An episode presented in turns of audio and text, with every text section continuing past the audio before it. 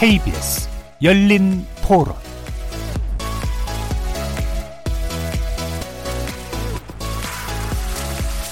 안녕하십니까. KBS 열린 토론 정준희입니다.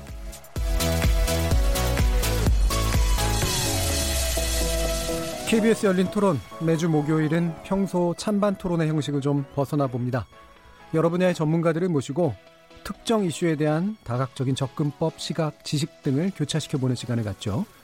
이름하여 지적 호기심에 목마른 사람들을 위한 전방위 토크, 줄여서 지목전 토크. 일부에서는 출연자 중 한 분이 골라주신 주제를 가지고 다양한 의견 나눠보고 있는데요. 지난달 악성 댓글에 시달리던 20대 여성 연예인이 또다시 세상을 등지면서 악플 금지법을 도입해야 한다는 목소리가 점점 높아지고 있죠. 그래서 이번 주 출연자의 픽은 대한민국은 왜 악플 공화국이 됐을까라는 주제로 모든 것이 개방되고 연결되는 인터넷 시대 어두운 면이라고 볼 수 있는 문제, 타인에게 치유 불가능한 상처를 주고 심지어는 사망에까지 이르게 하는 악성 댓글의 심각성, 악플러들의 비틀어진 심리를 함께 들여다보겠습니다. 이어서 제작진의 픽은 청소년 성착취 온상된 채팅 앱이라는 주제로 스마트폰 채팅 앱이 청소년 성착취의 창구로 악용된다는 최근 조사 결과를 계기로 사실상 방치되, 방치되다시피 하고 있는 채팅 앱의 실상에 대해 전문가와 함께 짚어보겠습니다. KBS 열린 토론은 여러분들과 함께 만듭니다. 청취자들도 지목전 토크 함께 해주시면서 오늘 주제와 관련해 다양한 의견 보내주시기 바랍니다. 토론에 참여하실 수 있는 방법 안내해 드릴 텐데요. 문자로 참여하실 분은 샵9730 누르시고 의견 남겨주시면 됩니다. 단문은 50원, 장문은 100원의 정보 이용료가 붙습니다. KBS 모바일 콩, 트위터 계정 KBS 오픈을 통해서도 무료로 참여하실 수 있습니다. 청취자 여러분이 KBS 열린 토론의 주인공입니다. 청취자 여러분의 열띤 참여 부탁드립니다. KBS 열린 토론 지금부터 출발하겠습니다. 살아 있습니다. 토론이 살아 있습니다. 살아있는 토론, KBS 열린 토론. 토론은 라디오가 진짜입니다. 진짜 토론, KBS 열린 토론.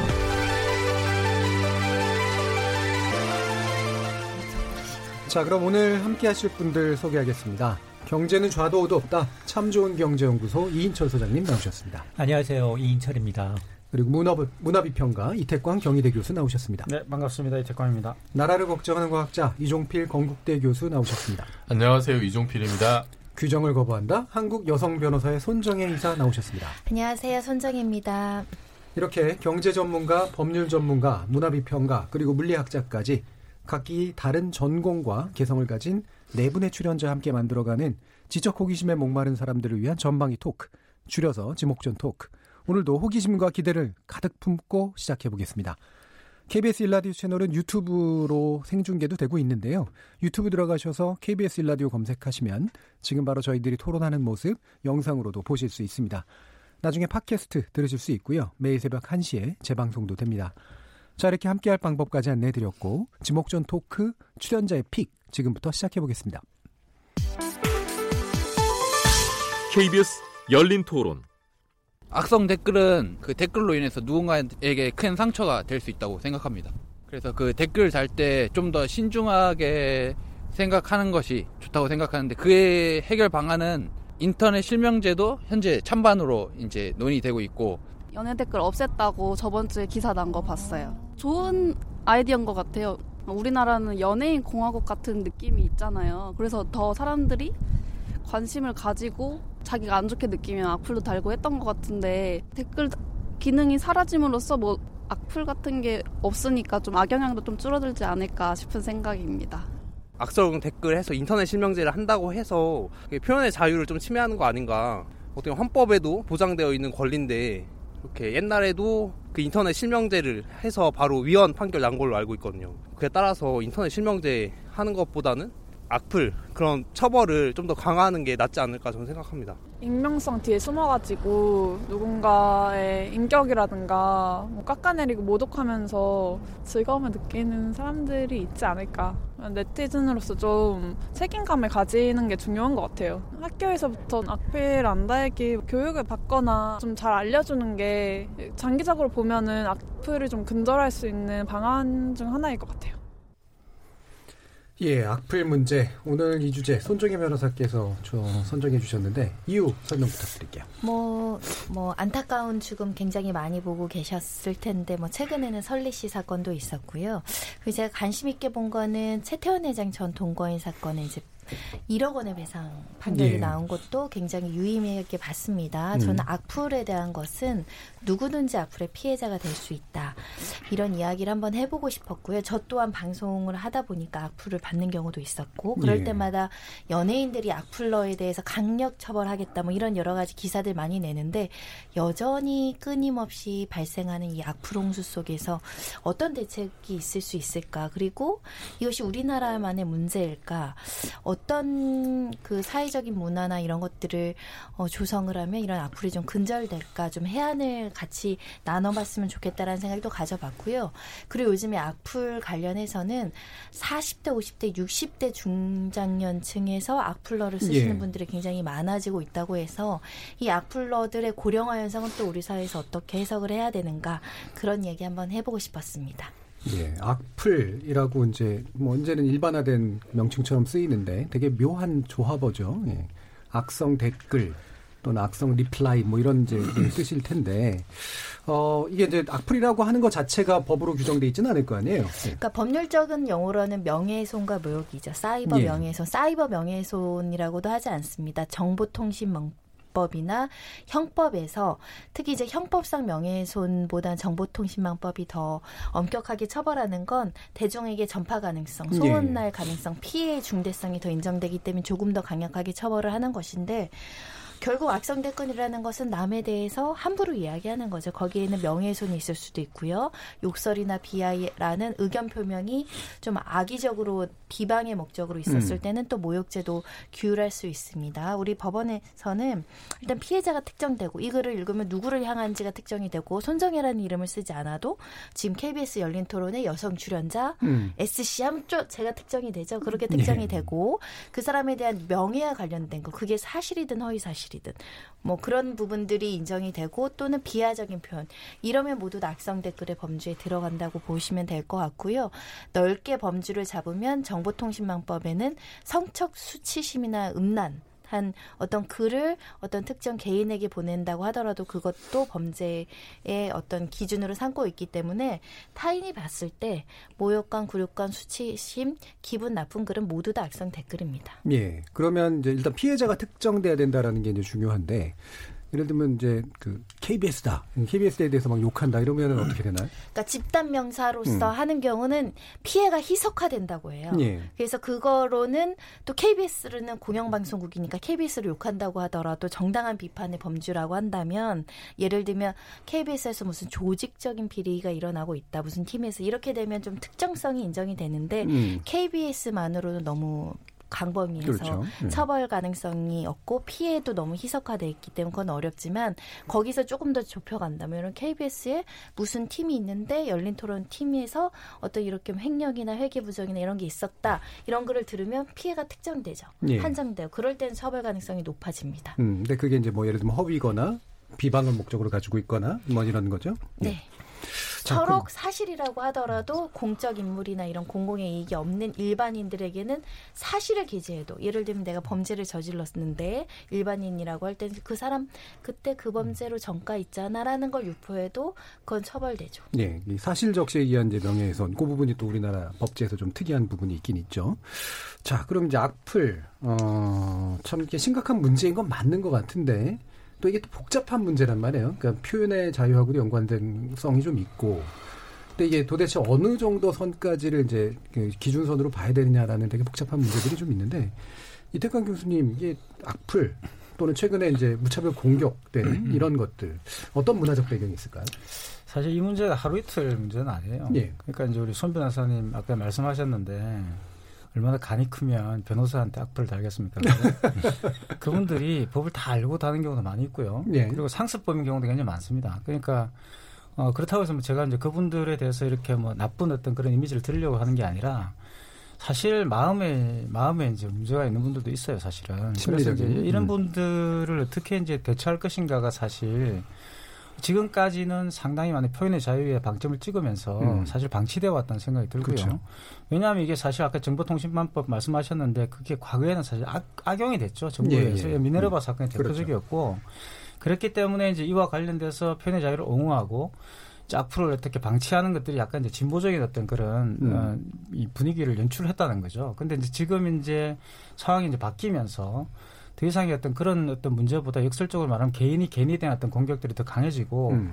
또 이제 이런 그 기본적으로 가진 악플의 기능이라는 것이 훨씬 더 이제 해, 폐악이 더 이제 많아지는 표현의 자유를 허용함으로써 얻게 되는 그런 공익적 이익보다 개인의 어떤 피해가 더 많이 가중되는 지점들이 있다는 생각이 들어요. 설리 씨 예. 같은 경우도 사실 굉장히 안타까운 선택을 했지만 그게 다 설왕설래가 많이 있지만 사실 팬들 입장에서 좋은 어떤 의미에서 잘 되라고 이렇게 남겼 던 어떤 팬, 그 악플들도 많이 있어요. 근데 음. 사실 이게 아이러니한 거죠. 음. 그분들 입장에서는 어, 자기들 입장에서는 선풀이라고 다 알지만 그게 이제 악플이 되는 거죠. 이제 이런 것들이 이제 있기 때문에 사실 우리가 어떤 것을 악플이고 악플을 처벌해야 된다. 이런 기준을 세기가 굉장히 어렵고 그것이 또 법정에 갔을 때 특정될 수가 굉장히 없기 때문에 상당히 지금 현재로서는 어, 어려운 지점이 아닌가. 이 문제를 해결하기엔 당장 해결하기 굉장히 어렵다라는 생각이 들고요. 전반적인 어떤 그런 악플을 달고 또, 또 사회 전체에서 이런 문제와 관련된 공론화가 이루어져서 인식이 바뀌는 게 아주 장기적 전망으로서는 아주 그 유일한 근본적 대책이 아닌가 싶어요. 예.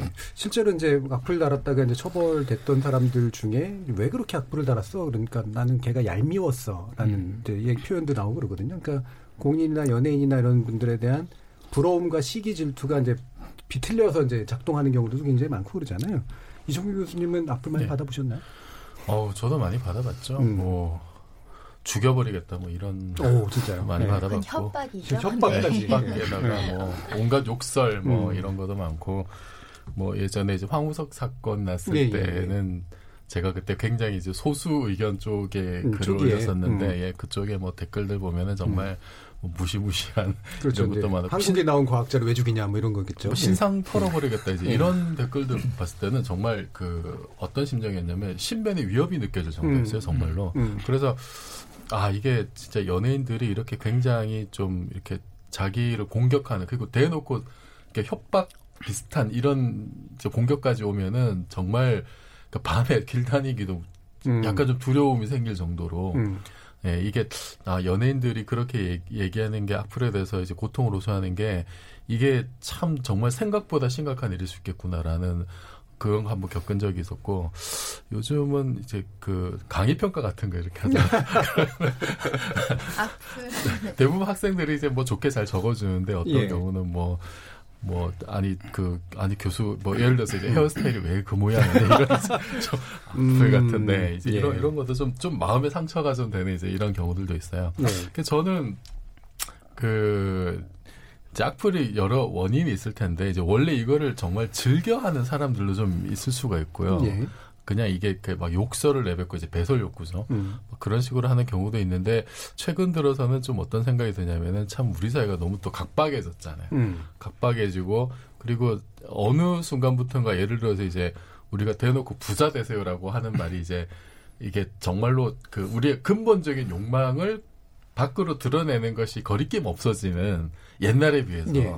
그것이 이제 허용이 되고 오히려 좀 장려되는 측면이 있고 옛날에는 미, 차마 부끄러워서 내지는 좀 인간으로서 이건 말하기 좀 그렇다 싶은 것도 막 이제 내뱉는 얘기들이 좀 많아진 것 같은데 뭐 미국의 트럼프 시대가 열린 것 비슷하게 좀 그러면서 그 그게 이제 모바일 혁명하고 좀 맞물리면서 좀 이렇게 확산된 면도 있지 않느냐. 그리고 사실 또 우리 사회가 경쟁이 워낙 치열하다 보니까 경쟁이 치열하고 조금 각박해지면은 굉장히 이제 곳간에서 인신난다고 이제 말이 또 거칠어지고요. 예. 그리고 경쟁이 심하면은 이게 내 위에 있는 사람은 어떻게든 잡아 끌어내려야 되고 밑에서 올라온 사람은 또 눌러야 되거든요. 그래서 뭔가 잘나 보이는 사람한테는 어쨌든 흠을 잡아서 흠이 보였을 때 흠이 보였을 때 뭔가 좀 공격하고 싶은 그런 욕구가 또 생길 것도 같고 밑에 있는 사람이 나보다 좀 못해 보이는 사람인데 뭔가 좀 이렇게 힘들다 그러면은 너는 더 힘들게 살아야지 왜 징징대지 이런 식으로 또 이중적인 모습도 보이는 것 같고 그게 좀 너무 그 일상생활에 지금 경쟁이 좀 비인간적으로 이렇게 치열해진 그 한 다른 단면이지 않을까 싶어서 좀 안타깝습니다. 그러니까 사회적으로 그러니까 보면은 사실은 뭐 개인적으로 심리적으로 문제가 있는 사람도 있고 음. 그다음에 이런 말 그대로 사회적 스트레스라든가 이런 게 이제 또 있는데 사실은 조장 효과도 있는 것 같아요. 그러니까 그렇죠. 댓글이 서로 막 어울리다 보면 이 정도는 뭐 당연히 말해도 되는 게 돼버리는 이쪽에 문화적인 어, 수준이 좀 낮아졌다고 얘기해야 될까요? 거기에 대한 관용이라고 얘기할 수 없을 것 같고 이런 상황들 어떻게 보세요? 그러니까 소장님. 이제 네. 저는 이제 경제부 쪽 일을 음. 했었고 그리고 기자 생활을 하게 되면 기사를 전달하든 방송을 하든 가장 첨예하게 대립하는 게 부동산 관련한 예. 정보예요. 음. 예를 들어서 뭐 분양가 상한제를 이제 뭐 민간 주택에다 적용을 했습니다. 팩트 전달 이외에 그 영향 파급 효과 음. 이거는 각자 처한 상황에 따라 다 달라질 수 있는데 자기 생각과 다르면 공격합니다. 그렇죠. 네. 굉장히 너는 뭐 부동산 투기업자한테 음. 사주를 받았느냐 음. 뭐 이런 식으로 이제 공격을 해요. 음. 그러니까 물론 뭐 이렇게 비판적으로 들어야 될 부분, 이제 과하게 한쪽으로 치우쳤다면 분명히 이제 욕을 먹을 건 맞지만, 그러니까 이제 기자로서도 윤리 준칙이 좀 있어요. 이렇게 앞서 얘기했던 것처럼 똑같은 기사인데도 불구하고 제목 제목이 너무 자극적이어서 예. 뭐 욕먹을 일을 하는 데 욕먹을 경우 하는 있죠. 경우 예, 있어요. 예. 뭐 굉장히 전체가 다 아닌데 이제 그 제목, 제목만 보고서 그리고 음. 댓글을 다는 거죠. 내용하고 정반대인데. 그러니까 언론의 책임도 약간 있다. 그리고 과거에 지금 고 최진실 씨가 지금 2008년이잖아요. 예. 벌써 11년이 더 됐어요. 그렇죠.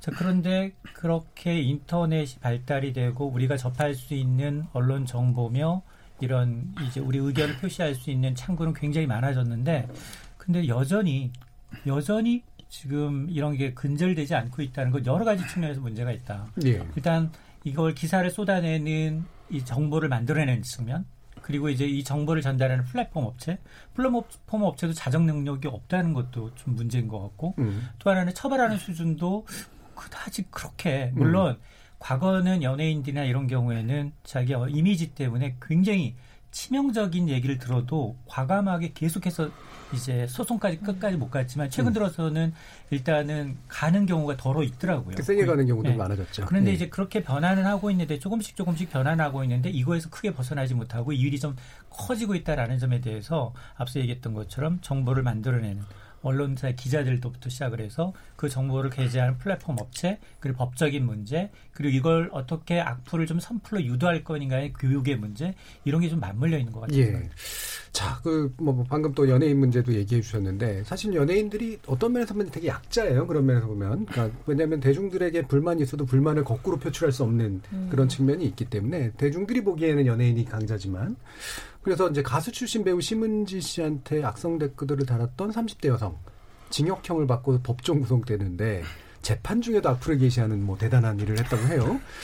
근데 이분이 이제 강박장애가 있다고 일단은 얘기는 되고 있는데 보니까 이제 재밌는 게 법원에 징역 5개월을 하면서 법정 구속까지 하는 그런 선택을 했거든요. 이게 5개월이 기냐 짧냐는 물론 판단의 여지는 있지만 법정 구속을 해버리는 것까지 이제 한 거는 어떻게 보세요? 변호사님 보시기에 재범 가능성이 굉장히 높은 예. 사람이라고 본 거죠. 아니 음. 감히 지금 기소돼서 재판받는데 반성하지 않고 계속 피해를 야기한다라는 거는 그만큼 재범 가능성이 높아서 실형이 불가피하다.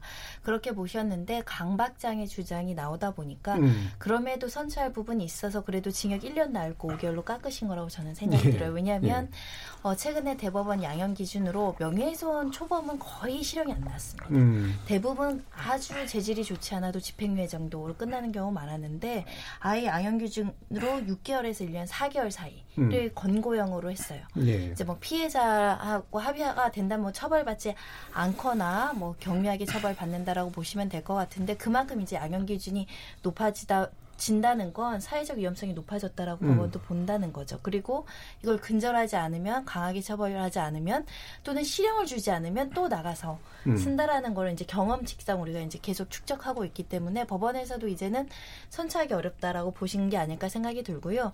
이 심은진 씨 사건은 그 내용이 굉장히 좀 지나 굉장히 심각했던 것 같아요. 예. 성적인 어떤 비하나 음. 성적 수치심이나 음란성 글이 음. 굉장히 많았고 심은진 씨 말고도 다수의 연예인들에게 중복적으로 썼다라는 부분이 중대하다 이렇게 보셨던 것 같은데 앞으로는 이렇게 실형 내리는 일이 꽤 있을 것 같습니다. 예, 이렇게 뭔가 이렇게 법원도 좀 음. 심중한 문제로 이제 받아들이는 분위기를 좀 가고 있는 것 같은데 연예인들 얘기도 나왔고 또 특히 이제 사실 설리 씨 케이스나 뭐 최진실 씨 케이스 같은 경우도 그런 것처럼 아무래도 여성 연예인들이 좀더 네. 희생이 되는 경우도 확실히 좀 많긴 하죠. 저는 그게 이제 심각한 예. 거죠. 그러니까 예. 이제 악플이 뭐 일반적으로 표현의 자유와 관련돼서 용인해야 된다는 입장들이 사실 주도적이었지만 지금까지 이렇게 과정을 본다면 한 두 가지인 것 같아요. 하나가 바로 그 상습적이라는 건데 예. 그 상습적인 어떤 행동이 누구를 향해 가고 있냐 그러면 항상 약자를 향해 갑니다. 음. 그리고 장애인 비하 표현을 음. 쓴다든가 또 특정한 어떤 지역을 쓴다든가 이딱 정해져 있죠. 그러니까 음. 그 패턴들이 정해져 있는 거고 절대 강자를 조롱하는 그런 내용들은 없어요. 그러니까 음. 그런 그런 걸 봤을 때 이거는 이제 기본적 혐오 발언에 가까운 것들이고 그런 측면에서 악플을 대해야 되는 거죠. 음. 그래서 이게 이제 모욕죄라든가 또는 명예훼손의 어떤 수준으로서는 이걸 처벌하기 이제 곤란해진 상황이 온 것이고 그 특히 약자를 향해서 그런 악플을 달았을 경우에는 기본적으로 사법적인 어떤 처벌이 있어야 된다는 생각이 듭니다. 그리고 네. 그게 있어야지만 제가 볼 때는 많은 분들이 아 이러면 처벌을 받는구라는 인식이 확산이 되고 제가 앞에서 말씀드렸지만 사실 중요한 것은 이게 상습적이라는 거거든요. 음. 계속 반복해서 나타납니다. 재범을 할 수밖에 없고요. 왜냐하면 처벌이 경미하기 때문에 음. 지금까지 어 했는데 괜찮네라는 어떤 생각들이 심지어는 가보시면 악플 다는 법도 있어요. 가이드라인이 있고. 그래서 사실 이정표 교수님이 말씀하신 그 내용 저는 그 굉장히 동의가 가는 것이 우리 사회가 이렇기 때문에 이런 악플들이 사실 많이 발생하는 것들이거든요. 그래서 악플만 처벌한다고 해야 되는 문제가 아니라 그렇죠. 예. 이런 어떤 평소에 여성 혐오라든가 특히 뭐 연예인에 대해서 갖고 대부분 연예인들 남성 연예인들 가지고 그렇게 심한 악플은 달잖아요. 제가 대부분 보면은 썰리 씨도 그렇고 최진실 씨도 그렇지만 여성 연예인이고 대부분 그 연예인들이 일반적으로 우리가 생각하는 연예인 규범에 들어맞지 않는 그런 분들이잖아요. 그렇죠. 약간 그게 대한 음, 공격이잖아요. 음, 그러니까 그리고 그런 것들을 봤을 때 우리 사회의 어떤 구조적인 문제하고도 이게 무관하지가 않은 거죠. 그리고 음. 여기에 기본적으로 포털이라든가 언론사들이 또 협조하고 있는 측면들이 있습니다. 그러니까 예. 명백하게 왜냐하면 제가 이제 한 번씩 포털 들어가서 황당한 것이 뭐냐 그러면 왜 연예인들 공항 사진을 찍어가지고 그 밑에 댓글을 달게 합니까? 그러니까 저는 그게 참 이해가 안 가요. 어느 나라에서 그 연예인 사진을 게시하고 그 밑에 댓글을 달게 하는 신문사가 있는지 저는 공항 패션이라는 들어본 적이 없거든요. 그러면 그 예. 밑에 당연히 그런 게 달리게 돼 있고 10대부터 와서 다 다는 거예요, 그게. 그래서 누가 거기에서 더 어, 멋진 이야기, 쉽게 말하면 더 이제 산박한 그런 악플을 다느냐에 따라서 박수를 받기 때문에 그 신박함을 추구한단 말이에요. 그러니까 더 많은 주목을 끌기 위해서 더 심한 말을 하게 돼 있고 그러다가 이게 발전하게 되는 거죠. 습관이 되어서. 그래서 이런 부분들도 조금 개선이 돼야 되는데 그- 그런 포털이나 이런 부분들도 조금 개선이 되고 또 사업적인 어떤 문제들도 개선이 된다면 좋지 않을까 하는 생각이 들어요. 확실히 줄 거라는 생각이 들어요. 실제로 언론이 이 댓글을 달게 하는 가장 중요한 이유는 트래픽이죠. 그렇죠. 예, 트래픽의 차이가 훨씬 크게 나타나기 때문에 그게 주로 광고 예. 수입이에요. 광고 음, 수입이고요. 예. 굉장히 자목, 굉장히 자극적인 제목을 뽑고 포탈의 거- 기사 검색 순위, 많이 본 뉴스 검색에 오르고 그 댓글 수에 따라서 그 기자가 얼마나 많은 이제 일을 했느냐를 보여주는 표본일 뿐만이 아니라 그걸 통해서 또 기업들이 마케팅을 하거나 하는 홍보의 수단으로 이용하다 보니까 그러니까 이게 사실은 직접 취재한 거리를 적어야 되는데 A A 기사가 쓴 빠른 기사를 그냥 가서 그대로 그렇죠. 음. 복사를 하는 거예요. 그리고 바이라인만 자기 이름을 바꾸는 게 너무 많다는 거예요. 그러니까 이제 언론 보도의 문제점도 지금 정말로 길 가다가 거의 부딪히면 두 사람 중 한 사람이 기자라고 할 정도로 너무 많이 성업을 하고 있거든요. 그러니까 이제 정확하게 정확한 보도를 하면서 정말 취재를 통한 보도인지 아니면 이게 복사잖아요. 복사하고 남의 걸 도용하는 거잖아요. 이제 그런 것인지를 좀 이 좀 판별하는 것도 이제 방통이든 뭐 이런 것을 통해서 좀 걸러낼 자정 언론이 굉장히 좀 자정해야 될 부분이 많은 것 저는 반성한다 반성해야 한다고 생각을 합니다. 예. 실제 이제 어뷰징하는 그런 케이스를 제가 한번 좀 살펴본 적이 있는데 설리 씨 죽음 이후에 딱 기사들이 쏟아지는데 지금까지 설리 씨가 어떤 악플을 받았는지를 망라를 해놓고 기사를 쓰더라고요. 사진까지 다 올리고. 너무한 거죠. 예, 그러니까 이거는 마치 망자를 되게 저 추모하는 듯한 기사를 써놓고 실제로 알고 보면 모든 걸 다 걸리게 만든 음. 이런 식의 이제 기사를 쓴다는 것 자체가 사실 이제 말 그대로 도덕적 해이에 해당하는 그런 행동들인 것 같아요.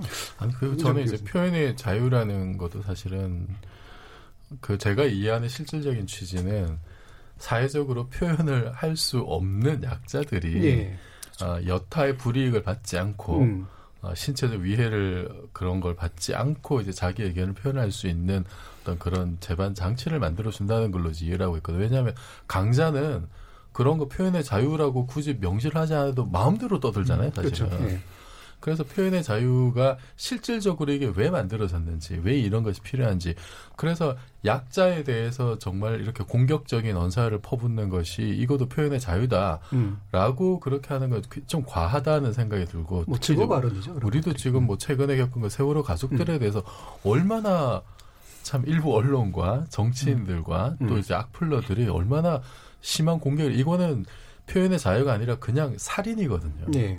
저는 그 수준에서 좀 봐야 된다. 표현의 자유에 숨어서 모든 거를 회피하려고 하면 안 된다는 음. 생각이 듭니다.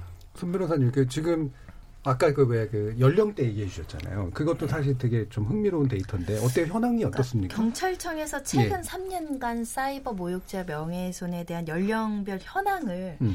분석을 했더니 한 2, 3년 전에는 악플러 3명 중 1명이 한 20대였다라고 합니다. 그런데 최근에 이르러서는 어, 10대 악플러는 감소했지만 60대 이상 악플러가 이제 예. 높아졌다는 음. 거죠. 그걸 우리 사회가 어떻게 해서 뭐 인, 워낙 고령화가 진행이 되니까 악플러의 나이도 같이 고령화되는 것인지 같이 성장하는 게 아니면은 인터넷을 잘 사용하시든 지 못하는 세대들이 이제 진출하신 많이 거죠. 익숙하셔서 인터넷 와서 글을 쓰는 방법을 많이 배워 오신 것인지는 모르겠지만 사실 보통 연령이 많으신 분들은 우리 사회에서 존경받는 어르신이니까 남에 대해서 좀 더 간대하고 어떤 사회에 대해서 조금 더 다른 시각으로 조금 포용하는 세대라고는 우리 젊은 세대를 이해를 하고 존경을 하는데 오히려 남을 향- 향해서 굉장히 혐오적인 발언이 조금 늘고 있다라는 거는 음. 사실은 우리 세대 간의 갈등을 어떻게 포용해야 되는 세대에서 오히려 세대 간의 갈등을 조장하고 남을 위해서 차별 공격하고 있다. 요 부분도 조금 심각하다. 10대는 아직 철이 덜 들고 미성숙하고 이 잘못된 또래 문화 때문에 그렇다라고 이제 변명의 여지가 있는데 우리 60대 어르신들은 어느 부분에 그렇게 악플을 쓸까 궁금하죠. 근데 네. 지금 60대라 그러시지만 20년 전에 40대였잖아요. 음. 우리가 지금 인터넷 문화 들어온 게 20년이거든요. 음. 같이 성장한 게 저는 맞다고 보고요. 음. 오히려 지금 7, 80대들 같은 경우는 유튜브로 가셔가지고 이분들은 예. 이제 새로운 세계, 신세계를 경험하고 계시죠. 저는 이분들이 이제 어, 사실 그런 사회화를 겪어본 적이 없잖아요. 7, 80대 같은 예. 경우는. 60대 이상 분들은 그분들이 사실 광화문에 모여서 저는 새로운 사회화를 하고 있다고 저는 생각을 음. 하는데 그분들은 이제 그게 즐거운 거예요. 가서 음. 이전에는 그냥 뭐 가장 노릇하기 바빴는데 이제 거기 가시면 해방감을 느낄 수 있으니까 물론 내용들은 뭐 그렇지만 그분들이 보시면은 이렇게 막 찍고 이렇게 올리고 하는데 그건 이제 악플이라기보다는 그런 어떤 그 자기의 어떤 사회화 과정을 볼 수 있지만 지금 말씀하신 집중되어 있는 게 4, 50대입니다. 근데 이분들이 사실 보면 가장 인터넷 문화가 활발할 때 예. 인터넷 문화 속으로 들어와 세대가 아닌가 저는 생각이 물론 뭐 정확한 통계가 없기 때문에 그렇다라고 단언하기는 어렵겠지만 저는 대충 그럴 것 같다는 생각이 들어요. 그리고 또 이제 그 매체가 지금 또 다양해졌잖아요. 과거에 예를 들어서 인터넷 그 게시판 문화가 있을 당시에는 이게 토론이 됐거든요, 이게. 그러니까 기본적으로 토론 문화가 어쨌든 인터넷 네. 속에 있었어요. 근데 이게 이제 소셜 미디어로 오면서 이게 소셜 미디어는 말 그대로 그냥 끼리끼리 말이 통하는 사람들끼리 모이는 거거든요, 이게. 그리고 또 알고리즘 자체가 이제 좋아하는, 선호하는 걸 그렇죠. 추천해주는 방식이니까 많은 지금 학자들이 지적하듯이 소셜 미디어 자체가 과연 민주주의에 도움이 되는가에 대해서 지금은 좀 아니다라는 좀 예. 결론이 많은 것 같아요. 그러니까 예. 역설적으로 민주주의가 후퇴하는 어떤 경향들이 지금 인터넷 문화 속에 발생하고 있는 거죠. 그러니까 말 그대로 악플이라는 거는 토론하지 않겠다라는 거거든요. 음. 너를 그냥 혐오 대상으로 찍어가지고 배제하겠다라는 것이기 때문에 이런 어떤 문화 자체가 굉장히 좀 퇴행적이고 굉장히 조금 위험한 어떤 그런 모습을 보이고 있는 거 아닌가 하는 생각이 들어요. 보니까. 아니, 그리고 이제 덧붙여서 그 우리가 지난 2012년 대선을 겪으면서 이제 박근혜 대통령이 당선될 때 가장 큰 역할을 한 게 50대 고 그때 이제 그 카카오를 이용하게 된 이분들이 예. 스마트폰을 이제 보급된 스마트폰을 이용해서 그 항상 선거마다 새로운 매체와 새로운 세대가 등장했는데 그때는 그분들이 굉장히 이제 주목을 받았었거든요.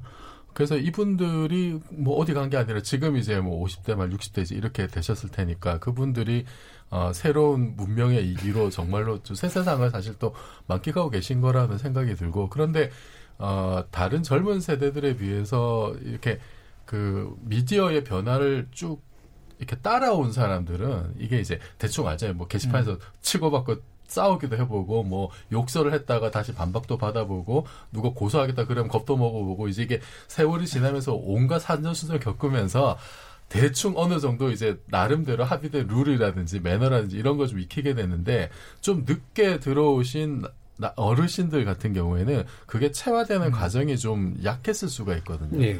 이게 지금 전체 룰이 우리 어쨌든 인터넷 문화가 그래도 한 2, 30년 오면서 뭔가 좀 축적된 성과가 있는데 그게 아직 좀 넓게 확산이 되고 이게 합의가 되기에는 좀 이제 그 부족한 시간이 아니었나 하는 생각도 좀 듭니다. 예.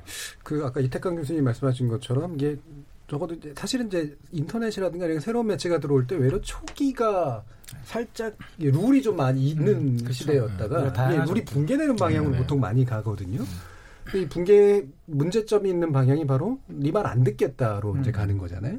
결국 욕설을 내뱉는 이유도 결국 난 네 말 듣고 싶지 않다라고 하는 그런 거기 때문인데 그러면 이게 이제 결국은 토론의 문화를 이제 재정비를 해야 되는 것인지 아니면 아까 이제 말씀하셨던 것처럼 뭐 법을 재정비하거나 플랫폼에 대한 어떤 의무를 하거나 이래야 되는지 뭐 다 필요한 일이긴 하겠습니다만 이때 제일 많이 나오는 게 실명제 얘기거든요. 근데 또 사실 우리 실명제 한번 크게 또 진통을 겪었잖아요. 어떻게 보세요? 그러니까 그 2007년이죠. 한 예. 20만 30만 명이 들어오는 이제 언론사 포털 사이트에 대해서 준 실명제 하겠다. 이렇게 이야기가 되니까 이게 헌재 이제 또 위헌이다 이렇게 이제 제기하신 분이 있었는데 실제로 위헌이 났었죠. 그 예. 당시에 여러 가지 논거 중에 하나는 실명제 해도 그렇죠. 근절되지. 않는다는 거예요. 음. 근데 최소 침해 원칙에 반한다는 거죠. 표현의 자유 를 이렇게까지 억제하면서 실명제를 하게 되면 너무 위축되니까 다른 네. 방법이 있을 수 있지 않느냐 이런 취지인데 문제는 다른 방법을 10년 동안 찾아왔겠죠. 우리한테 음. 여전히 이 실효성 있는 대책은 없고 과거 10년 전보다 훨씬 광범위한 악플이 일반 대중들, 일반 피해자, 특히 청소년들 사이에서 서로 서로로 인터넷으로 공격하는 그에 대해서 어 뭐라고 해야 될까요? 굉장히 폐해가 많죠. 음. 네. 그리고 평가 누군가를 재난하는 거, 분노. 그러니까 원인을 통계를 내보면 1위가 분노라는 거예요. 나는 저 사람에게 분노해도 돼. 라고 생각한다는 거고 그 중간에 뭐 장난도 있고요. 뭐 별게 다 있는데 어 우리는 왜 사소한 개인이 문제에 분노하는가? 그것도 한번 생각해 볼 필요가 있다는 음. 생각이 듭니다. 저는 실명제 자체가 별로 크게 실효성이 없다고 생각해요. 음. 지금 이제 소셜 미디어 환경에서 보시면 거의 다 실명제지 않습니까? 그렇다고 악플이 근절된 게 아니에요. 오히려 악플이 더 많아졌고 예. 본인들 애기들 사진 붙여놓고 실, 그 악플 다시는 분도 많이 있어요. 음. 그리고 또 제가 말씀드렸지만 본인은 악플을 생각하지 않고 선플을 그렇죠. 더 달았는데. 네. 그게 또 악플로 돼가지고 처벌을 받는 경우도 있기 때문에 사실 실명제 자체가 근본적으로 막는다고 보기는 좀 어렵다고 보고 오히려 처벌을 강화하는 방향일 거라는 생각이 드는데 음. 그래서 저는 다른 부분이 저는 있어야 된다 고 보거든요. 그게 저는 일단 이 댓글을 통해서 수익을 올리고 있는 분들, 그러니까 예. 좀 포털이라든가 언론사들이 좀 책임의식을 가질 필요가 있다. 그래서 사실 외국 같은 경우도 물론 이게 뭐 근본적인 대책이겠지만 외국 같은 경우도 사실 컨텐츠를 팔아서 쉽게 말하면 정론을 제시해가지고 그걸 통해서 수익을 올리는 예. 구조잖아요, 그죠? 근데 우리는 광고를 이제 가지고 해야 되니까 이런 문제가 저는 발생한다 보고 외국 같으면은 그래서 특정한 어떤 그런 부분 그 기사가 아니면 댓글을 허용하지 않잖아요. 예. 또 댓글을 일정하게 달다가도 가디언 같은 경우는 또 지워버립니다. 그러니까 예. 없애버리기 때문에 어느 정도 무슨 그런 게 필요하면 게시판 열지만 또 없애버리고 이런 어떤 선별적으로 이렇게 그 규제를 하면은 좀 충분히 이렇게 많이 개선될 거라고 저는 생각해요. 그리고 그와 관련된 이제 사- 법적인 어떤 어, 정비가 있으면 음. 저는 충분히 지금보다 나아질 거라는 거예요. 지금까지 저는 아무것도 안 해왔다 보거든요. 솔직히 말하면. 이런 예. 문제가 발생한 뒤에도 그냥 뭐 모욕죄 정도를 처벌하는 그 규정을 만드는 것 뿐이지 실질적으로 제가 볼 때는 뭔가 그- 근본적인 대책이 나왔는가 그리고 사- 이 사실 자체가 공론화된 것도 최근의 일이기 때문에 전 지금부터 다시 논의를 해봐야 했나 봐요. 저는 그 예.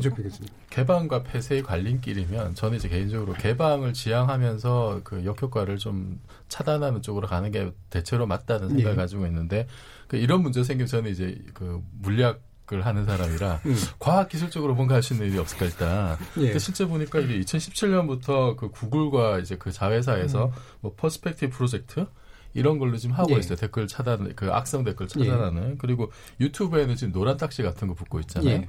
그 다음에 인스타그램에서도 올해 이제 7월부터 인공지능 프로그램 돌려가지고 이제 그 진짜 악플 다시겠습니까? 막 이제 이런 식의 음. 어떤 경고 메시지 나오고 국내에서도 네이버의 클린봇 이런 게 이제 작동을 하고 있고 이제 욕설을 쓰면은 욕설을 자동으로 숨겨요. 예. 그다음에 뭐 카카오 같은 경우에도 욕설이나 이런 게 달리면은 자동으로 다른 뭐 이제 이모티콘으로 변환시켜주는 예. 이런 걸 지금 하고 있거든요.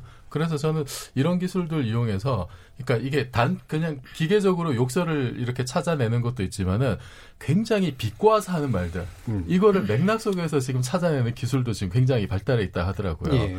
그래서 우선은 좀 이런 기술들을 좀 더 보급을 하고 그래서 각각 포털이나 이런 좀 영향력 있는 매체에서 일단 여러 가지 좀 시도를 해봤으면 좋겠어요. 음. 뭐 정말 이제 인공지능에서 우리가 할 수 있는 것까지 선별하는 것까지 어느 정도 되니까 선별하고 난 다음에 이걸 어떻게 할 거냐. 숨길 거냐, 치환할 거냐, 처벌할 거냐, 뭐 법원에 넘길 거냐. 요거는 이제 우리 사회적 합의가 필요할 것 같아요. 그래서 음. 일단 찾아내는 것까지는 지금 우리가 할 수 있는 기술을 최대한 활용을 하고 그다음 여러 가지 방법들을 여러 단에서 좀 시도를 해본 다음에 가장 성과가 좋고 합리적인 방향을 찾아서 좀 합의를 모아가는 게 그게 좀 괜찮은 방법이지 않을까 음. 싶습니다. 일단은 이제 언론사가 이제 무분별하게 댓글을 그냥 다 다르게 만드는 방식 자체를 이제 제, 좀 제고해야 되고 그다음에 특히 포털이 이제 댓글을 달게 만들고 실검하게 만드는 것도 좀 제거를 해야 되고 그다음에 되도록이면 이제 처벌은 이제 좀 강하게 하는 쪽으로 가는 게 맞는 것 같고 그다음에 기술적인 어떤 방안들을 좀 써서 음, 그것이 걸러질 수 있도록 하는 어떤 대안들을 좀 마련하고 뭐 이런 쪽으로 좀 대충 모아지는 것 같긴 하거든요. 맞아요. 그리고 예. 이제 또 하나가 이제 댓글을 달 수 있는 어떤 기사의 어떤 컨텐츠 카테고리. 예를 든다면 연예인 스포츠 그렇죠. 여기 예. 댓글을 달 이유는 그렇죠. 없잖아요. 네. 정치, 경제, 음. 사회 이슈, 우리 정말 국민적 합의가 필요한 열린 토론이 토론은 되- 댓글 달아야죠. 달아야죠. 예. 달아야죠. 선풀 선풀.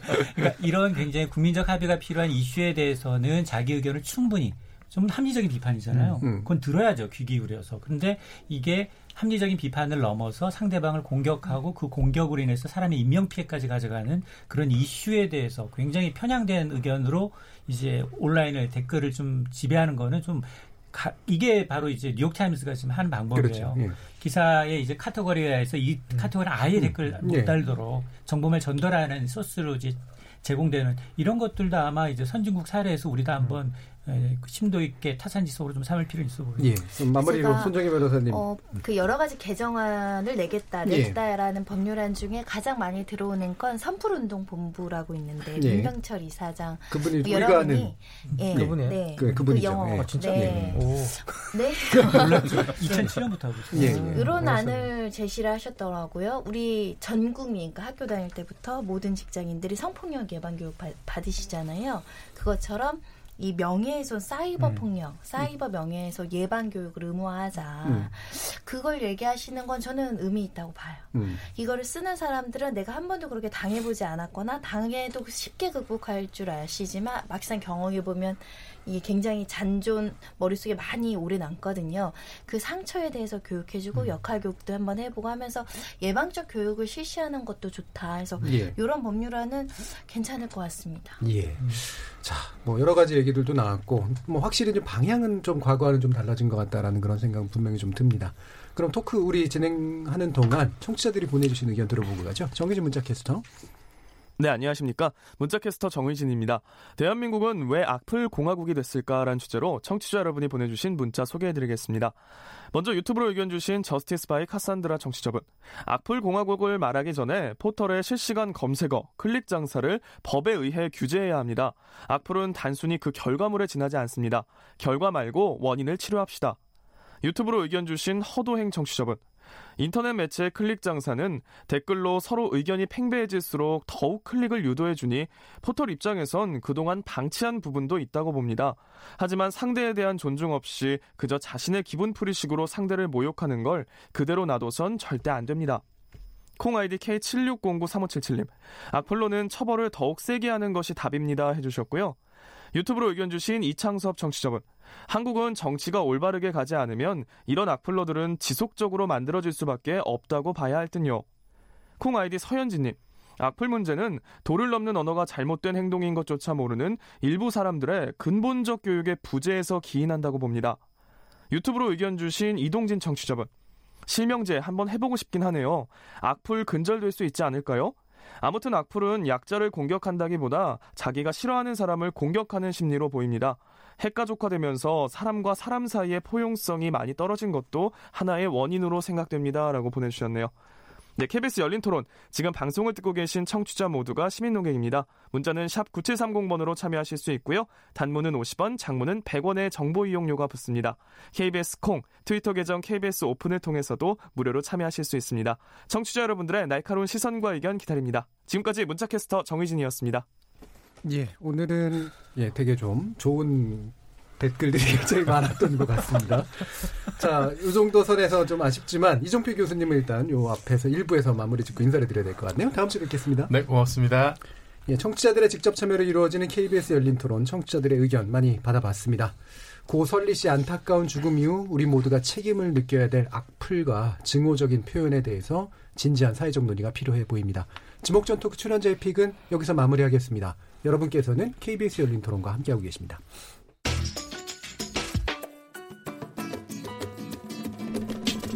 묻는다, 듣는다, 통한다. KBS 열린 토론. 듣고 계신 청취자 여러분, 감사드립니다. 들으면서 답답한 부분은 없으신가요? 궁금한 점은요? 그렇다면 함께 토론에 참여하시죠. 유료 문자 9730을 이용하시면 됩니다. 단문은 50원, 장문은 100원의 정보 이용료가 있습니다. 스마트폰 어플리케이션 KBS 모바일 콩을 통해서도 무료로 참여하실 수 있습니다. KBS 열린 토론은 언제나 열려 있습니다. 듣고 계신 KBS 열린 토론은 매일 밤 1시에 재방송됩니다. 채팅 앱이란 게 되게 익명적인 부분이고 그러다 보니까 더 좀 쉽게 접할 수 있는 또 청소년들도 이런 걸 접하기에 문턱이 낮을 것 같아가지고 이게 얼마나 큰 범죄고 인생을 살아가면서 크게 미칠 수도 있는 건지 잘 모르는 상태에서 그런 일들을 하니까 안타까운 부분도 있죠. 채팅 어플 청소년들 입장에서는 그걸로 뭐 용돈을 벌려고 하는 것일 거고 다른 성인들 입장에서는 뭐 그런 욕구를 뭐 충족을 시키려고 하는 것 같은데 그렇다고 이거를 뭐 막을 수 있는 방법은 뭐 크게 없을 것 같아요. 좀 사전에 차단할 수 있는 대비 뭐 마련을 좀 했으면 좋겠는데 좀 아쉽죠. 법적이나 이런 걸로 규제를 한다는 게 현실적으로 어려운 일이잖아요. 사실 처벌이 다른 나라보다 훨씬 약하다고 얘기를 많이 듣고 아동 성 동영상을 유포했거나 이런 거에 대해서 규제가 너무 좀 약한 부분이 없지 않아 있는 것 같아요. 그리고 사회적인 인식도 아 그냥 뭐 성적 취향 중에 하나 요 정도로만 생각을 하지 막 아동을 되게 보호해야 된다는 인식이나 이런 게 부족하지 않나. 외국 사이트 를 통해서 경로를 계속 위에 하니까 방법이라 방법을 찾으려고 하면은 언제든지 찾을 수 있는 거고 그거는 이미 너무나 만연이 돼 있다 보니까 막을 수 있는 게 있을까요? 과연 그것을 이제 보지 말아야 되고 그게 악용해 그게 문제인 거죠. 그러니까 성에 대해서 생각하는 게 그런 구도로밖에 안 보인다는 거죠. 두 번째 지목전 토크 시작해 보겠습니다. 직접 호기심에 목마른 사람들을 위한 전방위 토크. 두 번째 주제는 청소년 성착취 운상된 채팅 앱입니다. 참 좋은 경제연구소 이인철 소장, 문화비평가 이태강 경희대 교수, 그리고 손정혜 변호사 세 분 함께 하고 계시고요. 두 번째 주제에 위해서 전문가 한 분 특별히 스튜디오에 모셨는데 10대 여성 인권센터의 권주리 사무국장님 나오셨습니다. 안녕하세요. 어, 10대 여성 인권센터. 예, 뒤에 부분은 우리가 익숙한데 10대가 앞에 붙어 있는 건 좀 낯설거든요. 어떤 단체인가요? 네, 저희는 이름에서 보여지듯이 음. 10대 10대 여성에 집중하고 있는 음. 단체인데요. 더 나아가서 일단 성착취 피해에 노출된 음. 청소년들을 지원하는 기관입니다. 그래서 저희 기관에서는 지금 세 가지 사업을 하고 있는데요. 첫 번째로는 사이버상에서 이제 채팅 어플리케이션 같은 이제 플랫폼을 모니터링하고 신고하는 예. 활동도 하고 있고 또 이제 성착취가 이제 범죄라는 것에 대해서 아이들에게 알려주는 작업도 하고 있고 음. 사이버상에서 상담을 하고 있는 사이버도의 상담 사업팀이 있고요. 그리고 두 번째로 안타깝지만 이미 피해가 발생한 청소년들한테는 이제 법률 지원이나 의료 지원, 이제 심리 지원 등의 직접 지원을 하는 상담소를 운영하고 음. 있고 세 번째로는 이제 이 친구들의 피해 경험이 이제 피해에서 그치지 않고 이제 음. 자기들의 피해 경험이 재해석되고 이제 치유되는 과정을 음. 어, 함께 할 수 있는 교육 프로그램을 운영하고 있는 서울 위기 청소년 교육센터를 운영하고 있습니다. 예. 뭔가 문제가 있는 걸 모니터링하고 그다음에 실제로 피해 입은 애들에 대한 지원도 해주시고 그다음에 교육이나 예방 쪽으로 뭔가 관심들 두시고 실천하고 계시는 네, 그런 내용이네요. 네, 맞습니다. 아이들이다 보니까 교육도 음. 필요하고요. 또 더 나아가서는 이제 일단 피해가 발생하지 않는 것이 중요하잖아요. 음. 그래서 이제 아이들의 이제 성매수 범죄에 노출되는 음. 부분을 예방하는 활동도 하고 있고, 예, 예방하는 활동도 하고 있고요. 이제 홍보도 같이 하고 있습니다. 예. 자 이렇게 권주리 국장님 뭐 이 분야에 아주 특화된 전문가이신 건 확실한 것 같고요. 지목전 토크 제작진 픽 한번 시작해 보겠습니다. 어, 지금 말씀 주신 것처럼 또 우리 이제 시민들 목소리 들은 것처럼 사실 채팅 앱의 존재 그리고 문제에 대해서는 뭐 저나 다른 분들도 알고는 있었던 것 같은데 이게 심각한 정도인지는 잘 몰랐을 가능성이 높거든요. 지금 구체적으로 어떻게 진행되고 있나요?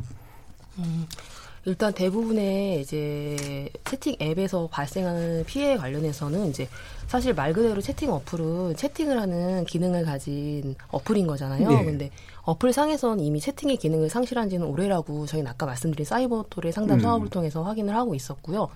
일단은 기존에 있던 예전에 소위 말하는 이제 인터넷 사이트 플랫폼에도 채팅 사이트가 있었잖아요. 네. 이제 거기서 그냥 플랫폼만 어플로 옮겨왔다고 보시면 음. 될것 같아요. 그래서 특별하게 어플에서 성매매가 발생하고 이런 것이 아니라 이제 예. 그냥 스마트폰이 보급화되면서 자연스럽게 어플로 이동을 했고 이제 아이들이 채팅 어플을 많이 사용한다고 얘기가 되니까 아이들의 성을 목적으로 하는 사람들이 이제 어른들이 같이 어플에 이동하면서 아이들의 성을 사, 사려고 시도하고 있는 거죠. 음. 그러니까 기존의 인터넷 사이트에서 이미 있었던 문제고 지금 네. 메신저라든가 여러 가지 채팅 앱들은 결국은 연결시켜 주는 건데 네, 그거를 이제 성착취로 악용하는 사람들이 이제 글로 같이 이동하고 있는. 있는 게 문제입니다. 음. 그럼 이제 랜덤 채팅앱 이런 거는 이제 말 그대로 그냥 랜덤으로 연결해 주는 이런 방식인 건가요? 어, 랜덤 채팅 앱이랑 채팅 앱이 이제 두 가지 이름을 음. 불리우는데 사실상 불특정한 상대방이랑 대화를 하는 기능을 갖고 있는 공통점은 있고요. 예. 다른 점이라고 하면 선생님께서 지금 말씀하신 것처럼 랜덤 채팅 앱은 말 그대로 어플이 랜덤으로 대화의 상대방을 그냥 무작위로 음. 이렇게 연결해 주는 거고 채팅 앱은 대화의 상대방을 서로 선택할 수 있는 예. 예, 다른 부분이 있습니다. 그럼 이제 어느 정도까지 상황이 심각한 수준인가요 지금?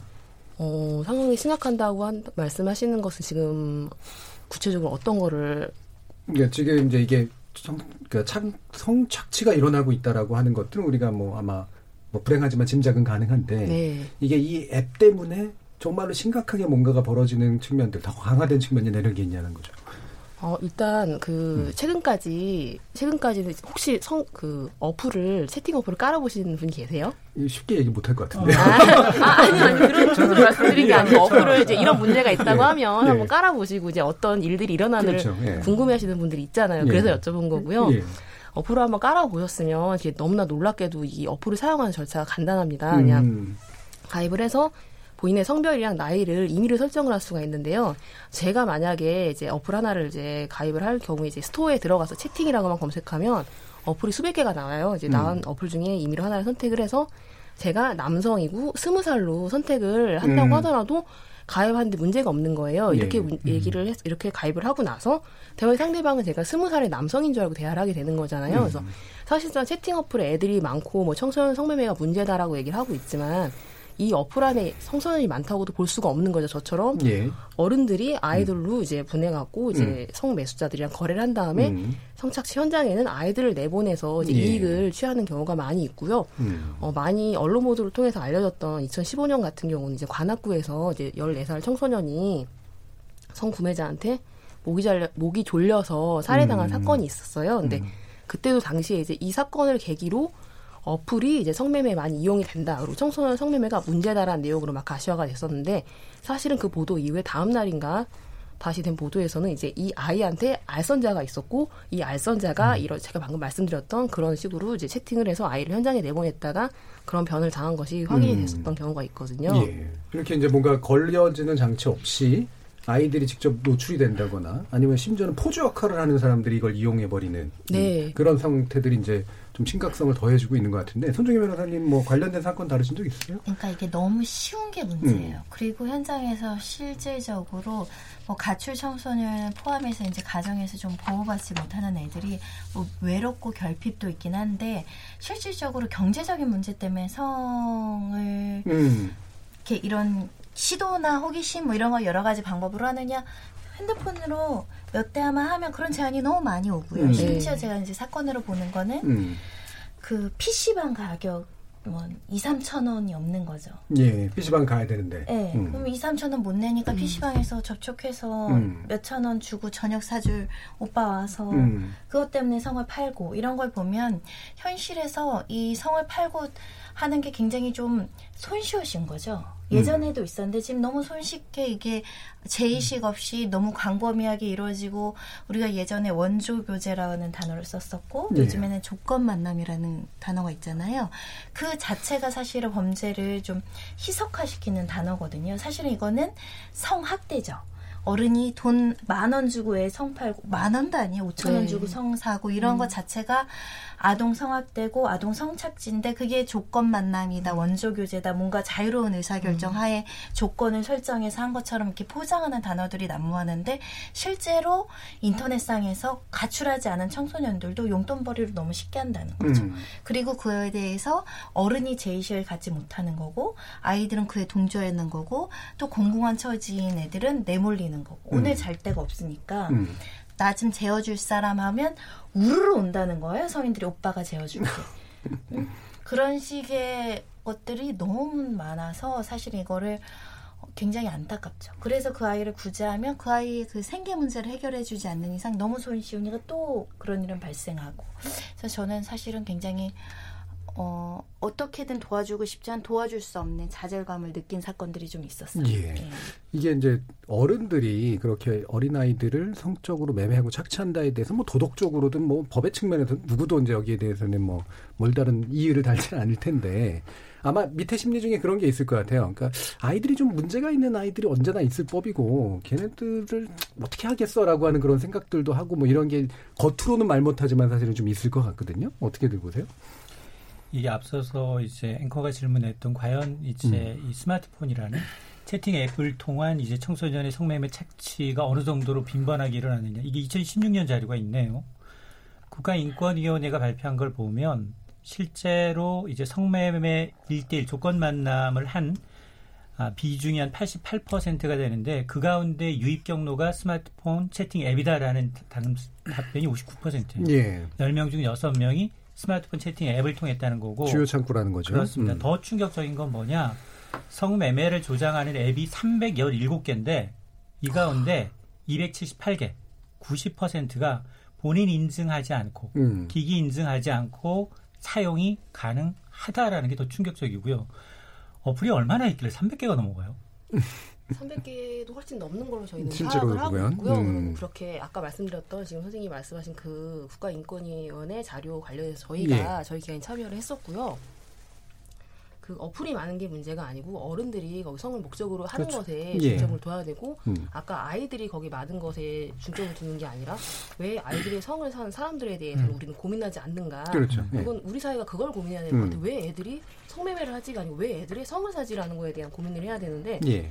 애들이 그냥 범죄 가담자이고 그냥 그냥 아이들의 일탈로만 보게 되면 훨씬 간단한 그렇- 거잖아요. 그렇죠. 예, 예. 지금까지는 그냥 문제아들이니까 그렇죠. 이렇게 예. 돼버리잖아요. 예. 대부분은 지금 아까 말씀드렸던 것처럼 스마트폰이 보급화되어 있기 때문에 예전처럼 예전에 소위 말하는 가출 청소년이나 아니면 학교 밖 청소년 음. 이런 친구들이 음. 피해자일 거라고 생각을 그렇죠. 하는데 대부분 그렇지가 않아요. 저희 음. 기관에 오는 친구들도 보면 대부분 학교를 다니고 있고요. 가정 내에서 음. 이 저희 기관을 이용을 해요. 선생님 눈이 동그래지셔서 깜짝 놀라셨는데 음. 그래서 지금 특별한 아이들이 아닌 거예요. 이 범죄에 노출된 친구들이 예. 그냥 우리 주변에 지하철 탔을 때 옆자리에 앉은 친구일 수도 있는 거고 음. 아무도 모르는 거고요. 특정할 수 있는 부분이 하나도 없습니다. 그래서 음. 그냥 우리 아이들 전체가 이렇게 성범죄에 노출이 되고 있다고 보시면 될 것 같아요. 그렇죠. 그러니까 아이들은 사실은 특별히 문제가 있어서라기보다는 여러 가지 이유로 그냥 네. 언제든 그런 상황에 노출이 될 수가 있는 거고. 그 채팅 어플은 음. 사실 그냥 채팅을 음. 하라고 만들어진 어플이고 아이들이 음. 거기 있는데 그냥 와서 말을 거는 어른들에 대해 주목을 해야 되는 거잖아요. 예.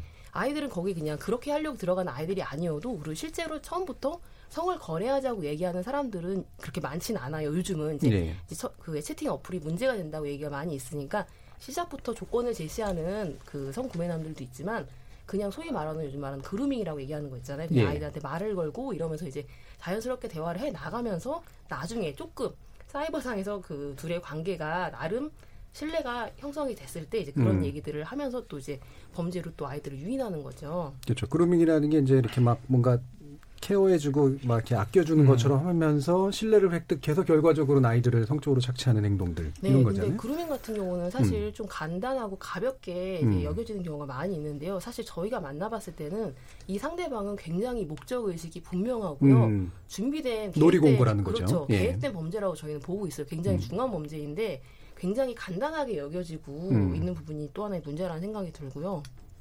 음. 사실은 제가 보면 예. 딸을 키우면서도 왜 같은 나이 따위의 아이의 성을 착취하고 이렇게 돈 얼마 주고 매수했는지 보면 그러니까 잘못된 이중적인 그 이분에서 보더라고요. 보호받아도 되는 음. 아이, 보호받지 않아도 되는 아이. 그런 게 있죠. 예. 근데 그게 어른들로서는 그게 굉장히 미성숙한 태도라고 저는 봐요. 음. 본인 생각에는 이 아이는 이미 일탈적인 행동을 하고 우리 사회 룰을 어겨서 이렇게 막 방치되어 있어서 내가 착취를 해도 되고 공격을 해도 되고 각자 좀 윈윈한다. 너는 돈이 필요하니까 나는 그런 생각인데 그 아이가 나중에 건전하게 살아가고 보호받을 권리는 누구한테나 있는 거거든요. 그거를 방지하고 보호하러 서로 아이가 아저씨 나 돈 필요하니까 괜찮아요. 저는 괜찮아요. 이미 이거 나 직업으로 했어요. 괜찮아요. 라고 접근해도 너는 여기서 나와야 된다라고 이야기해 주는 게 어른인데 맞습니다. 내 아이는 공부 잘하고 정숙하고 이러니까 보호하고 이 아이들은 구분한다는 거죠. 이게 사회의 예. 혐오와 약자 차별이에요. 보호받는 가정 아이들은 지키고 나 거기에서는 굉장히 선자같이 얘기하지만 음. 여기에서 일탈적인 애들은 쟤네는 어차피 저렇게 될 애들이니까 더 망가져도 되라는 심리를 가지고 사람을 그 이분화해서 보는 시각을 보고 좀 충격적이었어요. 음. 예. 딸을 가진 아빠가 그렇게 얘기를 한다는 게. 그러니까 전 세계 어디에 그런 청소년들은 다 있고요. 음. 그리고 이제 그 청소년들이 꼭 나쁜 청소년은 아니거든요. 그렇죠. 그냥 예. 이제 제도보다 조금 더 이제 유별난 친구들도 있는 거고 다 있는데 이제 우리나라에만 있는 게 제가 볼 땐 성매매 문화에 대해 굉장히 관대한 것이고 예. 특히 청소년 성매매에 대해서 굉장히 관대한 나라예요, 이 음, 나라가. 음. 그래서 그런 부분들이 저는 굉장히 좀 우려스럽다는 생각이 들고 이게 사실은 이제 따져보면은 오래된 문화죠. 이게 음. 뭐 굉장히 오래된 전근대적인 문화인 것이고 이게 사실 일본 문화의 또 상당 부분을 이, 이런 문화가 또 계속 유지되어 왔고 그것이 또 한국에 들어오면서 이런 문제들이 그냥 앞에서 말- 원조 교재 말씀하신 것도 사실 일본 문화입니다. 그죠? 예. 그 원조 교재 같은 용어들이 들어오면서 실제로 그와 그와 관련된 어떤 그런 것을 차, 뭐 약간 미화시킨 걸 영화도 만들어진 나라예요, 우리나라. 음, 그러니까 음. 사실 그런 것들이 너무 우리가 인식이 없는 거 아니냐. 이런 생각이 좀 들고, 실제 성매매가 사실 공식적 불법이잖아요, 지금. 그렇죠. 그래서 저는 이 두 가지를 나눠서 봐야 된다고 봅니다. 그게 성매매 문화, 그리고 또 성매매에 대해서 관대한 어떤 이런 생각들을 바꿔야 되고요. 두 번째는 이제 이것을 아동성을 사는 문제와 관련되었을 때 이 처벌의 어떤 수위라는 것이 사실 외국 같으면 정말 어마무시하거든요. 이걸 하면서 인생 끝나요, 그냥. 10대들하고 뭐 그런 일을 했다 그러면 그냥 인생 끝나는 것이고. 그렇죠. 예, 예. 심지어는 다른 나라에 가서 성을 구매하더라도 그 특히 이제 태국 같은 데 가서 이제 그런 일을 많이 벌이는데 영국 같은 경우는 그것이 밝혀지면 그 사람 진짜 끝나는. 인생 아동하고. 연계되는 모든 이런 범죄 이런 강력한 전 세계적인 어떤 그런 기본적 합의가 있잖아요, 그죠? 근데 그 우리는 왜 그걸 안 따르는지 OECD 국가가 음. 이런 것들이 좀 논의가 돼야 되는 거죠. 예. 그래서 오히려 이제 성을 팔았다, 성 파는 아이들이 이제 보호 처분 대상으로 처벌을 하다 음. 보니까 음, 네. 뒤집어진 거예요, 사실. 그러니까 보호의 대상으로 봐야 되는데 동조하는 공범으로 보니까 이걸 처벌한다라는 거거든요. 근데 아이들의 자유 의지가 얼마나 성숙했는지를 우리가 살펴보면 아이들이 지금 일탈적인 행동을 하더라도 언제든지 변화 가능성이 있고 개선 가능성이 있고 특히 우리 출산율 문제도 있지만 성장해서 자기가 해야 되는 모성으로서의 또 보호 문제도 있거든요. 그래서 보호의 대상이라는 게 아동 보호에 대한 인식이 약한 건 알겠지만 성착취와 관련된 분야에서도 지극히 미약하다. 음. 그게 이제 사실은 어, 성을 파는 청소년을 어떻게 보호할까에 대한 예산 확보를 보면 알 수 있거든요. 예. 굉장히 음. 미비하죠. 권상 국장님 그 우리나라는 일단 피해자로 취급하지 않잖아요, 그렇죠? 지금 체계는. 아까 음. 저쪽 선생님 말씀하신 것처럼 우리나라 성매매 불법 국가이고 예. 아이들에 대해서 아동 청소년 성보호에 관한 법률이 음. 있습니다. 근데 지금 방금 변호사님이 말씀하신 것처럼 보호해, 보호되는 아이들이 있고 보호되지 않는 친구들이 법에 명시가 되어 있는 거예요. 예. 같은 피해 경험이 있는 친구라고 할지라도 이 아이를 피해 아동 청소년으로 볼 수 있고 대상 아동 청소년이라고 음, 불리는 구분을 해놨다는. 거죠? 네, 근데 음. 둘다 피해 경험이 있어요. 음. 근데 대상 아동 청소년으로 만약에 분류가 된다고 할 경우에는 이제 보호 처분을 받게 돼요. 교육이라는 명목으로 이제 보호 처분이 되는데 예. 이 아이들이 이제 보호 관찰소에 가게 되면 뭐 절도나 폭력을 한 다른 청소년들은 명백히 누가 봐도 타인을 해한 아이들인 음. 거잖아요. 이 아이들처럼 이 아이는 피해 경험이 있는 아이인데 음. 같은 보호 처분에 호소를 받는 거예요. 예. 마치 폭력 아이- 저지른 애들처럼. 예, 그러니까 음. 이 아이들 같은 경우는 본인이 처벌받는다고 생각할 수밖에 없잖아요. 예. 이제 너를 보호할 거, 교육할 음. 거라고 얘기했는데 갔을 때는 음. 누가 봐도 타인한테 위해를 강한 아이들이랑 그렇죠. 같은 보호 처분을 받게 되고 음. 또 이게 자체 이 자체 때문에 이제 아이들이 신고를 하지 않는 거예요. 네. 이제 본인들이 처벌받는다고 생각하니까 신고율을 낮추고 있고 음. 더 나아가서는 성을 매수한 사람들이 아이들한테 너도 처벌받아라고 얘기를 하는 거예요. 어, 이 부분이 예. 협박 수단으로 음. 오히려 이용이 되고 있고요. 그래서 저희 기관을 포함해서 이제 현장 단체들에서는 이 조항을 삭제해야 된다. 대상 아동 청소년을 삭제하고 피해 경험이 있는 친구들은 온전히 보호하면 되는 거고 보호 체계를 마련해 갖고 보호 처분이 아니라 저희 같은 기관에 연계해서 상담을 받고 이제 더 이상 이런 일에 같이 어, 음. 재유입이 되지 않도록 상담소나 상담 기관이 활동을 하면 된다라는 얘기를 하고 있고 이 부분으로 저희가 지금 아청법 개정안을 2016년에 지금 발의된 상태인데요. 음. 아직까지 국회에서 계류 중이에요. 이제 아이를 음. 보호하자라는 얘기로 지금 법을 개정하자고 얘기하고 있는데 이 부분이 지금 아직 2019년 지금 하반기잖아요. 아직까지 예. 제자리에 있습니다. 그러니까 이제 피해로 분류되는 아이들은 의지로 한 게 아니라 어떻게 이제 그렇게 연루가 된 경우고 대상은 그렇게 그 보는 의지가 거예요. 있다고 보는 거죠. 그렇죠. 예. 그래서 범죄 가담자로 음. 여기고 있는 거예요. 음. 그 부분이 음. 지금 아이들을 구분해서 보고 있고 이 피해 경험이 있는 친구들은 피해 경험이 있으면 온전히 다 보호만 하면 되고 가해자에 집중하면 되는 거잖아요. 이게 아까 선생님 말씀하신 것처럼 성을 산 사람들의 처벌이 네. 적법하게 이루어지면 되는 건데 굉장히 가벼워요. 그러니까 아이들의 성을 목적으로 하고 사는 게 너무나 부끄럽지 않은 사회인 거예요. 우리 사회가 음. 그 부분이 가장 큰 문제이고 이 부분에 주목해야 한다고 생각합니다. 그러면 그 지금 보니까 다크웹 문제가 또 이렇게 많이 나오더라고요. 이게 이제 얼마 전에 또 최근에 뉴스 나온 것 중에 그 한 일본인이 공항에서 이제 그 무작위로 걸렸는데 그 안에 이제 아동 포르노가 담겨져 있어가지고 굉장히 심각한 이제 처벌의 대상이 된 케이스가 이제 나오, 나온단 말이죠. 근데 사실 우리나라도 이제 그런 식으로 어, 되긴 할 텐데 이게 다크 웹이라고 하는 게 이 문제의 심각성을 되게 좀 더한다 그러더라고요. 어떤 내용들이죠? 일단 다크웹 같은 경우는 우회 경로를 통해서 뭔가 이제 그런 소위 말하는 지금 불리우는 말로는 음란물로 음란물을 볼 수 있고 구매할 수 있는 사이트라고 얘기를 하고 있잖아요. 근데 사실 현장 단체 저희 같이 지금 모니터링을 하고 있는 단체 입장에서는 다크웹 같이 우회하지 않아도 너무나 일상적이게 이런 아동 청소년의 성착취물을 구매하고 음. 거래하는 걸 볼 수가 있어요. 너무나 간단하게는 그 각자 플랫폼 SNS 플랫폼에서도 이런 동영상이 게시가 됐다가 내려갔다가 굉장히 자유롭게 반복이 되고 있고요. 채팅 어플 안에서도 음란물 관련해 갖고 거래를 하겠다고 나와 있는데 일단 음란물이라는 용어를 사용하면 안 된다고 생각은 하는데요. 이제 거기에 출연 출연이라고 할 수도 없죠. 그 아- 동영상 안에 보이는 예. 아동 청소년이 그 동영상을 본인이 설령 자발적으로 찍었다고 할지라도 누가 그거를 유포하고 판매하는 거에 동의를 하겠어요. 예. 그러니까 이건 당연히 아동 청소년 성 착취물로 분류해야 한다고 생각을 하고요. 예. 근데 저희가 최근에 그 4월 달에 이제 말씀드린 것처럼 채팅 앱의 안에서도 이제 음, 이렇게 이게 음란물이라고 해서 아동 청소년의 성 착취물이 거래를 한다라는 걸 봤어요. 저희가 모니터링 하면서. 그래서 이 음란물이 진짜 아동 청소년이 등장이 하는가를 확인을 하고 싶어서 이 음란물을 판단 사람한테 저희가 채팅에서 말을 걸었어요. 예. 말을 걸었더니 아, 선생님 또 깜짝 놀라시네. 예. 말을 걸었더니 그 오늘 계속 사람이 놀라고 계세요. 예. 순진하신 그 분들. 라인이라는 이제 다른 플랫폼으로 이동을 해서 예. 얘기를 더 하자라고 해서 이제 라인으로 이제 건너와서 정말 판매하냐라고 음. 한 개에 150원에 판다는 거예요. 예. 300몇 개를 음. 5만 5천 원에 판다고 해서 일단 저희가 구매를 해- 하겠다 음. 어떻게 하냐라고 했더니 이제 계좌를 알려줘갖고 이제 저희가 입금을 해서 그 영상을 확인을 해봤어요. 음, 음. 이제 그러면서 그 사람한테 또 살 수 있냐라고 음. 했더니 또살 수 있다라는 답관이 들어갔고 음. 이제 저희가 영상을 확인하니까 그 성착취물이 분명해갖고 음. 저희가 고소를 했어요. 이제 예. 그 고소를 했는데 이거가 관련해서도 이제 고, 그 수사 과정하에서 알게 된 게 이 판매자가 심지어 본인 당사자인 거예요. 그러니까 이렇게 불법성이 있는 판매를 하면 그냥 대포 통장을 사용하거나 이럴 아하. 거라 생각을 하잖아요. 근데 어, 중개자도 아니라? 않게 음. 예, 그냥 본인이 본인 통장으로 거래를 음. 주고받는데 아무런 제지도 제지도 없고 음. 이거 자체가 문제가 되지 않고 본인이 이거에 대해서 어 약간이라도 위축됐더라면 이렇게 막 본인 이름이랑 계좌를 까진 않았을 거 아니에요. 근데 예. 아무렇지도 않게 이렇게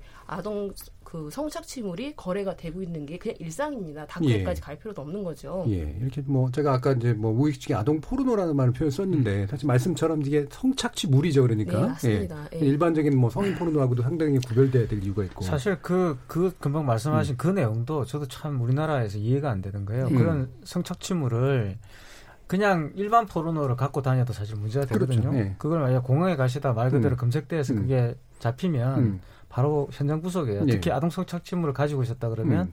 뭐 유럽이나 호주 같은 데 가시면 바로 잡힙니다. 그러니까 그런 인식이 없죠. 그러니까. 음. 그래서 얼마 전에도 그런 사건이 있었잖아요. 들고 가다가 문제가 돼 가지고 그, 그 공항에서 문제가 된 적이 있는데 그러니까 그런 그리고 심지어는 또 그 이것도 되게 웃기는 이야기인데 그 여행 사이트에 보시면요 그런 그 아- 안내가 올라와 있어요. 가실 때 아동 성착취라는 그 음. 또 디스크 가져가지 말아라 네. 이런 예. 있고 이게 너무나 우리나라 만연돼 있는 거죠. 예. 그렇죠. 만연돼 예. 있고 그걸 대수롭지 않게 생각. 우리나라는 허락, 허락 되는 것이다 이렇게 생각하고 있기 때문에 음. 저는 그 인식이 좀 된다 봐요 저는. 예, 이런 아동 예. 다크웹 운영자 손모 씨 때문에 그 국제적인 손방망이 처벌이 너무 홍보가 많이 돼서 하필 또 손모 씨네요. 나쁜 예. 쪽으로 손모 네. 씨예요? 음. 이게 단순 비교를 하자면 우리나라 이제 이런 소지죄라는 게 있어요. 소지하고 있으면 1년 이하의 징역, 뭐 음. 벌금 2천만 원 이하의 벌금인데요. 미국에서는 요 아동에 대한 성착취 영상물 한 번 다운로드 그쵸. 받은 걸로 실형 5년연, 실형 15년을 받은 네. 사람이? 있어요. 네. 그러니까 제작 유포 판매가 아니라 그냥 다운만 음. 받아도 우리나라는 대부분 기소유예 벌금이라는 거죠. 예. 그냥 다운받고 본 게 무슨 죄야 이렇게 되는 건데 이 인식이 바뀌지 않느냐 큰일 납니다. 이거를 제작 유포 이 사이트를 운영한 손모 씨가 1년 6, 6개월 받았거든요. 음. 이 사람. 그동안 4억 원 정도의 수- 범죄 수익을 올렸다는 거예요. 저는 최소라고 봐요. 4억 원도. 예. 4억 원으로 이렇게 많 다섯 살 여섯 살 여아를 성범죄의 대상으로 삼고 신체를 훼손하는 영상물까지 올라온 사이트를 운영한 사람에게도 우리나라가 처해한 범위 그 실형이 1년 6개월이다 보니 미국에서 범죄인도 요구하겠다고 지금 예. 예. 참 이렇게 그 심각합니다. 우리나라의 여러 가지 이런 그 청소년과 그다음에 아동에 관련된 성착취에 관련된 인식 자체가 너무 낮은 수준이다라고 하는 것 아주 심각하게 보여주는 사례인 것 같은데요. 어, 많은 청취자들의 의견도 좀 있으실 것 같아요. 정의진 문자 캐스터 한번 불러보죠. 네, 문자캐스터 정의진입니다. 청취자 여러분이 보내주신 문자 소개해드리겠습니다. 먼저 콩 아이디 장호민님, 대한민국 형벌 기준 만들어진 게 언젠데 아직도 그 기준으로 판단을 내리는지요? 우리나라 처벌 기준을 근본적으로 뜯어고칠 수 없나요? 답답합니다. 콩 아이디 김종무님, 채팅 앱이 성매매 도구로 악용되다니 충격이네요. 추악한 어른들의 민낯입니다. 콩 아이디 미카님, 가정교육과 공교육 부재의 부작용입니다. 지금이라도 도덕과 윤리 교육을 강화해야 합니다. 유튜브로 의견 주신 세상 만지고 청취자분. 우리나라는 미성년자 대상의 범죄에 대해 처벌이 너무 약합니다. 강화해야 합니다. 해주셨고요. 콩 아이디 9678님. 채팅 앱을 법으로 관리해야 하지 않을까요? 법 규제가 시급해 보이네요. 콩 아이디 5645님. 가정 불화 등의 이유로 가출하는 청소년들. 그들이 모이는 가출팸. 이런 문제가 악순환되고 있다고 봅니다. 사회가 그들을 보호하는 것이 먼저라고 봅니다. 라고 보내주셨네요. 네, 지금까지 문자캐스터 정의진이었습니다. 예, 청취자들도 의견도 받아봤는데요. 어, 관련된 일을 하시는 입장에서 우리 권주리 사무국장님 어떤 식의 뭐 규제 낼까, 뭐 어떤 제한 같은 것들을 하고 싶으신가요? 어, 일단 사실 지금 저희 소위 말하는 기성세대 같은 경우는 음. 사이버 공간 자체가 분리된 공간이잖아요. 예. 근데 지금 청소년들이나 20대 초반 분들 같은 경우는 사이버 공간의 분리가 아니 그냥 일상인 그쵸, 거예요. 자기 사이버 삶이죠. 공간 자체가 예. 근데 지금 현재 법은 사이버 공간에서 벌어지는 이제 이런 성범죄를 뿐만 아니라 음. 사이버 공간에서 벌어지는 범죄가 어, 규제될 수 있는 방안이 전혀 없습니다. 현행 음. 법 안에서는. 예. 저희 기관이 약- 지금 저희 채팅 어플리케이션 자체를 이제 성매매를 알선하고 유인하고 조장한다고 음. 여기 갖고 여섯 개 그 채팅 어플리케이션을 2016년에 이제 고발을 했었어요. 예. 근데 고발을 했었는데 2년 동안 처리 결과가 안 나왔어요. 근데 계속해서 이제 재항고까지 가고 뭐 재정 신청까지 했음에도 불구하고 어, 기소조차 되지 않은 거예요. 어허, 음. 지금 말씀드린 상황만 봐서도 충분히 가능성이 있어 보이잖아요. 기소해야 음. 한다는 생각을 저희는 당연히 했지만 근데 현행법이 없다는 이유고 이 예. 채팅 어플리케이션이 청소년 유해 무체, 유체 청소년 유해 매체물이 아니라는 이유로 음. 불기소되었던 거거든요. 음, 그런 의도로 만들어지지 않았다는 거죠. 그러니까. 그렇죠. 예, 예, 맞습니다. 음, 그래서 그런 식으로 이제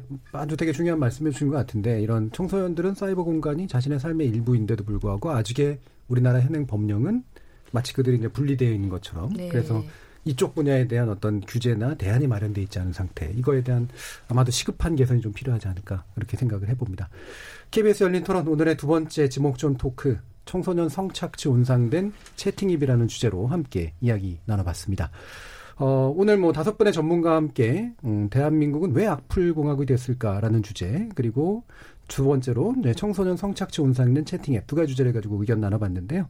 어, 먼저 퇴근하신 이종필 건국대 고- 교수 그리고 이인철 참좋은 경제연구소장 문화비평가 이태광 경희대 교수 손종혜 변호사 그리고 마지막에 함께 해 주신 10대 여성인권센터 권주리 사무국장 모두 감사드립니다. 수고하셨습니다. 감사합니다. 참여해주신 시민농객 모두 감사드리고요. 저는 내일 저녁 7시 20분에 다시 찾아뵙겠습니다.